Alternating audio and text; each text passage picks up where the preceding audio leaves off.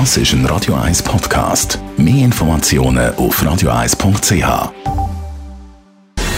Gesundheit und Wissenschaft auf Radio 1. Unterstützt vom Kopfwehzentrum Irlande Zürich. www.kopfwww.ch Gut aufpassen, der Titel der heutigen Studie hat es schon mal in sich. Und zwar lautet der nämlich «Lang länger die Penisse der Neuzeit».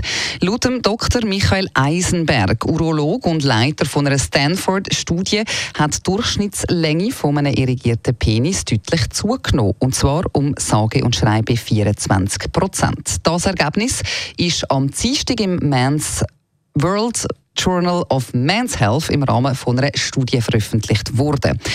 Es gibt aber da auch schlechte Nachrichten. Die männliche Fruchtbarkeit hingegen, die sei gesunken, sowohl die Spermienanzahl als auch der Testosteronspiegel ist niedriger geworden. An was das, das liegt, das wissen die Wissenschaftler noch nicht so genau.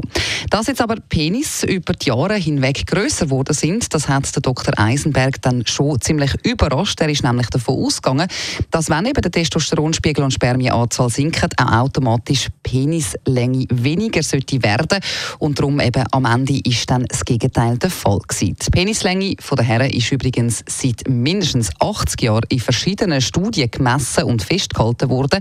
Der Dr. Eisenberg und sein Team haben für ihre neue Studie Daten aus insgesamt 75 Studien zusammengesammelt, die zwischen 1942 und 2021 an fast 56.000 Männern weltweit durchgeführt worden sind. Dass es irrigiertes Glied im Durchschnitt länger geworden ist, fällt vor allem in den letzten 29 Jahren auf. Warum auch immer. Was auch spannend ist, der Trend sei nicht nur in bestimmten Teilen der Welt zu beobachten, sondern wirklich überall auf der Welt. Laut diesen Studienergebnissen ist die durchschnittliche Länge von einem irrigierten Penis etwa 14 cm.